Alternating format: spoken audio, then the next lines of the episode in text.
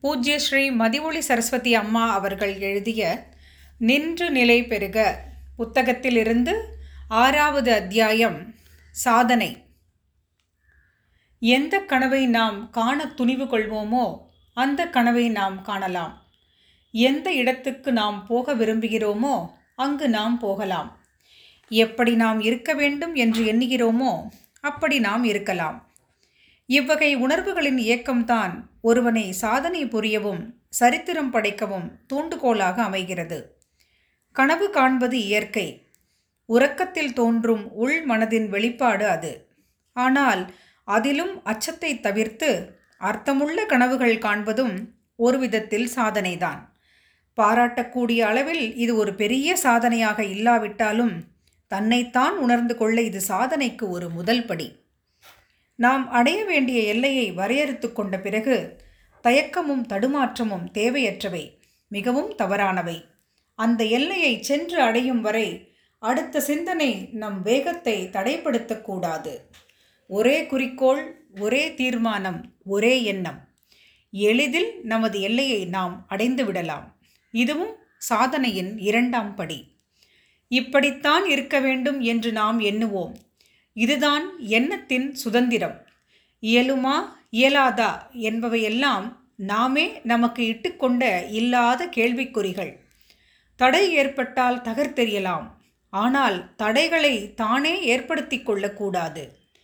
முடிவு செய்ய வேண்டிய உரிமை நமக்கே முழுமையாக கொடுக்கப்பட்ட பிறகு முன்னேற்றம்தான் வாழ்க்கையின் முழு பொருள். இதுவும் சாதனையின் மூன்றாம் படி. நம்மை நாம் நம்புவதற்கு கற்றுக்கொள்ள வேண்டும். எந்த செயலிலும் ஒரு சந்தேகம் தோன்றும் பொழுது அந்த செயல் தொடரப்பட முடிவதில்லை.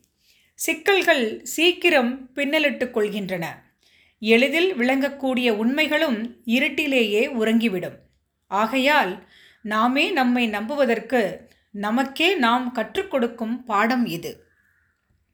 நம்மை நாம் நம்பினால்தான் பிறருக்கும் நம்மிடம் நம்பிக்கை தோன்றும்.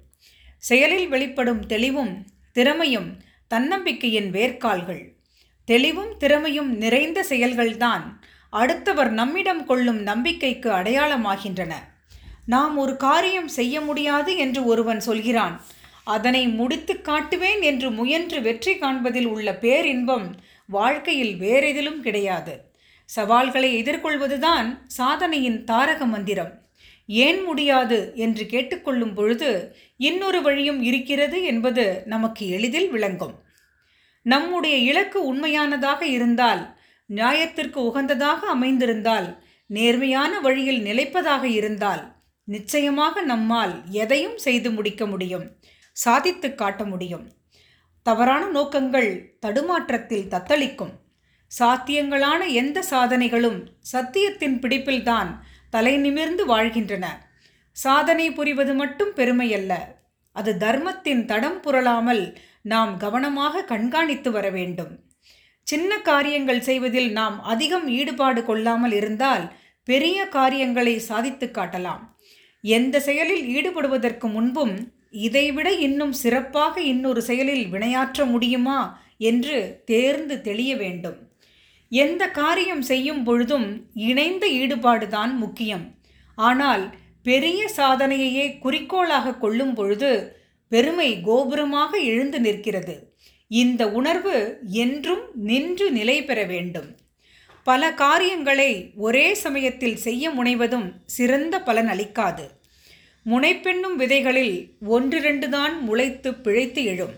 எத்தனை காரியங்கள் வேண்டுமானாலும் ஒரே சமயத்தில் செய்யும் திறமை இருக்கலாம். ஆனால் எல்லாமே சிறப்பாக விளங்கும் என்று எதிர்பார்க்க முடியாது. ஆழ்ந்த ஈடுபாடு என்பது அவற்றுள் ஒன்றிரண்டில்தான் அமைய முடியும். நம்மால் என்ன முடியும் என்பது எடுத்த எடுப்பிலேயே நமக்கு தெரியாது. முயன்று பார்த்தால்தான் எந்த முடிவும் தெரியும். எப்படி முடியும் என்று ஏங்கிக் கொண்டிருப்பதை விட எப்படியும் முடியும் என்ற தீர்மானமான எண்ணமே எந்த சாதனையின் கொடியையும் ஏந்தி பிடிக்க முடியும். எதையும் முயன்று பார்க்காத பொழுது எந்த லாபமும் எதிர்பார்க்க முடியாது. துணிந்து செயல்படும் போதுதான் தோல்விகள் கூட வெற்றியாக மாறும் வாய்ப்பு உண்டு. இந்த கனவுகள் தொடர வேண்டும். இந்த கனவுகள்தான் நமது எதிர்காலத்தை முறையாக திட்டமிட பெரிதும் உதவும். திட்டமிடப்படாத எந்த செயலும் திடீரென்று எந்த சாதனையும் புரிந்துவிட முடியாது. கடந்த வழியை பார்த்து கொள்ள வேண்டும் என்பது கட்டாயமல்ல. ஆனால் அப்படி பார்த்து கொள்வது தவறும் அல்ல. ஆனால் இலக்கை அடைய இப்படித்தான் செல்ல வேண்டும் என்று திட்டமிட்ட பிறகு இன்னொரு வழி இருக்கிறதா என்ற ஆராய்ச்சியில் இறங்கக்கூடாது. நாம் எவ்வளவு அடைய முடியும் என்பதற்கு எந்த எல்லையும் கிடையாது. வானம்தான் அந்த எல்லை. ஆனால் அதனால் சேரும் பெருமையை பற்றி அந்த பெருமை யாருக்கு போய் சேருகிறது என்பது பற்றி நாம் சிந்தித்து கொண்டிருக்கக்கூடாது சாதித்தவர்களெல்லாம் தற்பெருமையில் தடுக்க விழாதவர்கள்தான். சாதனை பெறும் பெருமையெல்லாம் தானே வருவதுதான். நாம் வேண்டுவதெல்லாம் நம்மால் பெற முடியும். இன்னொருவர் தேவையானதை அடைய எந்த அளவிலாவது நம்மால் உதவ முடிய வேண்டும். எவ்வளவு பேருக்கு முடியுமோ அவ்வளவு பேருக்கு இப்படி உதவும் எண்ணம் நம்முள் இயல்பாகவே அமைய வேண்டும். துவக்கம்தான் எந்த செயலுக்கும் ஒரு சோதனை. முதலில் வைக்கும் சில அடிகள் சில முட்டுக்கட்டை போடுவது போல தோன்றலாம். சரியாக திட்டமிட்டு கொண்டு ஒரு செயலை துவங்கும் வரையில்தான் இந்த இடர்பாடுகள். சிறந்த முறையில் ஒரு செயலை துவங்கும் போதே அது பாதி செய்து முடித்துவிட்ட மாதிரிதான்.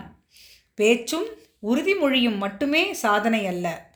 மற்றவர்கள் அதனை அதிகம் மனதில் வைத்து கொண்டிருக்க மாட்டார்கள். செயலில் என்ன சாதித்தோம் என்பதை மட்டுமே அவர்கள் என்றும் நினைவில் சுமந்து கொண்டிருப்பார்கள். குறிக்கோள் ஒன்றை வைத்துக்கொண்டால் மட்டும் போதாது. அதனை அடைவதிலேயே எப்பொழுதும் குறியாக இருக்க வேண்டும். காலம் காற்றை விட வேகமாக பறக்கிறது. அதற்குள் நாம் நம் குறியை அடைந்தே தீர வேண்டும் என்ற தாகம் தனியவே கூடாது.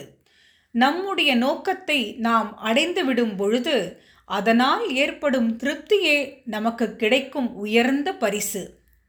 நமது செயலாக்கத்துக்குரிய நன்மதிப்பை நாம் பெற வேண்டும். ஆகவே ஒவ்வொரு செயலுக்கும் ஒரு வரையறை அமைத்துக்கொண்டு அந்த குறிப்பிட்ட எல்லை கோட்டிற்குள் நம் செயலை முடிவு பெறச் செய்ய வேண்டும். ஒவ்வொரு நாளையும் ஒரு சாதனையின் பொழுதாக ஆக்க வேண்டும். நேற்று நான் செய்த எந்த செயல் இன்றும் நான் அதை நினைவு கொள்ளும்படி வைக்கிறது என்று அன்றாடம் சிந்திக்க வேண்டும். நம்மால் முடியும். முடியும் என்று நாம் நம்பினால் முடித்து வைப்பவன் இறைவன். அவனது திருவடிகளுக்கே சாதனைகளை சமர்ப்பணமாக்குவோம். சக்தியை பெருக்கும் தத்துவம் இதுதான். பூஜ்ய ஸ்ரீ மதிவொளி சரஸ்வதி அம்மா அவர்கள் எழுதிய புத்தகங்களை பற்றி அறிந்து கொள்ள உத்ராடம் புக்ஸ் ஃபேஸ்புக் பேஜை பின்தொடரவும்.